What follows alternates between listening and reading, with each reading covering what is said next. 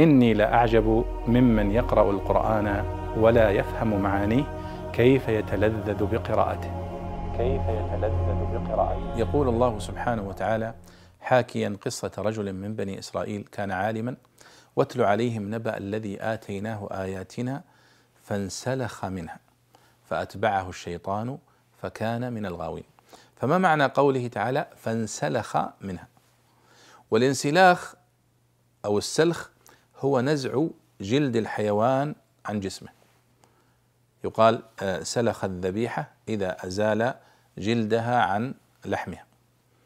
فالله هنا يشبه لنا حال هذا العالم الذي تعلم العلم وعلمه الله وفقهه في العلم ثم نكص على عقبيه فلم يقم بحق العلم.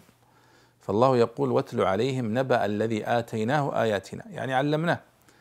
آتيناه آياتنا فانسلخ منها.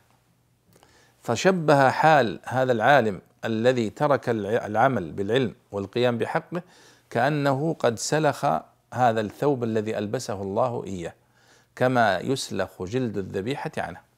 فانسلخ منها وتخلى عنها. قال الله فأتبعه الشيطان يعني سول له الشيطان وأضله الشيطان فكان من الغاوين. الغاوين عن الطريق المستقيم. فإذا انسلخ منها هنا هو تشبيه بحال من يسلخ جلده من آه، ذبيحة ونحوها وكذلك حال هذا العالم الذي تخلى عن العلم الذي تعلمه واتبع الشيطان الذي أضله عن الحق. والله أعلم.